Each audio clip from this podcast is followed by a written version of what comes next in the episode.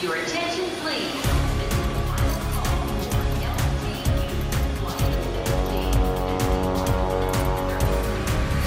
A hora dos portugueses. Sempre chegamos ao sítio aonde nos esperam. É a epígrafe do último livro de José Saramago e uma das mais célebres frases do autor, que mais de uma década depois da sua morte continua a chegar aos quatro cantos do mundo através da sua obra.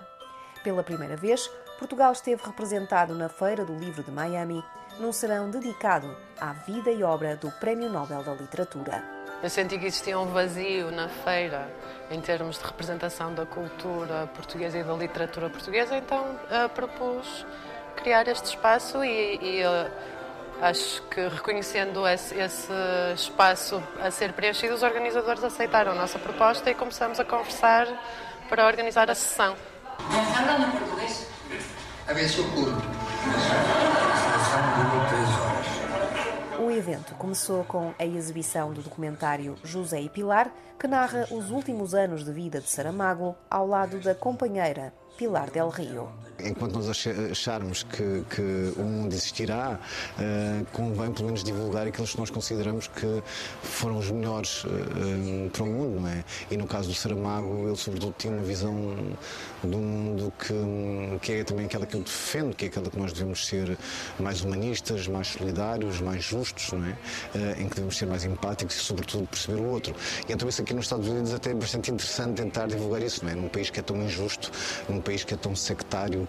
Ao realizador Miguel Gonçalves Mendes juntaram-se os escritores Walter Ugumem e Ana Margarida Carvalho, convidados a integrar um painel que, além de homenagear Saramago, serviu também para divulgar a língua e a literatura portuguesas além fronteiras. Nós temos uma literatura que é muito maior do que o nosso diminuto tamanho geográfico e temos uma literatura muito antiga e tal como a Inglaterra teve o Shakespeare e, o, e a Espanha teve Cervantes, tivemos, nós tivemos Camões, portanto é uma literatura fortíssima eh, e há pessoas no mundo que estão em síndrome de abstinência sem saberem sequer que existe, eh, que a podem colmatar com, com a leitura de livros portugueses porque não sabem que, que eles existem muitas vezes. Eu fiquei surpreso com o público, fiquei surpreso com a quantidade, achei que viria menos gente e, e, e gostei das expressões, acho que as pessoas reagiram às, às, às questões fundamentais.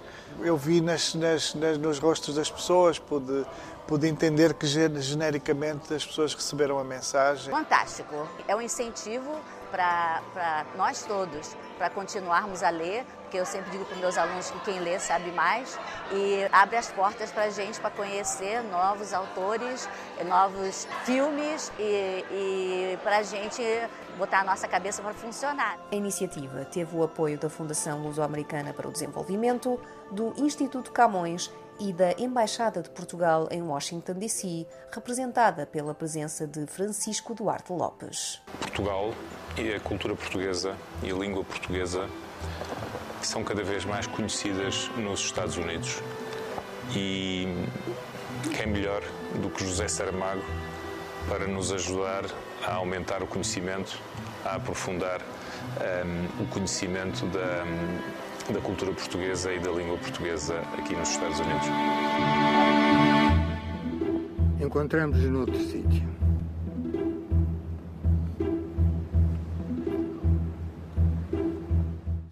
Your attention, please. Londres, Luxemburgo. Rio de Janeiro, Paris. São Paulo, Lyon. Manchester. A hora dos portugueses.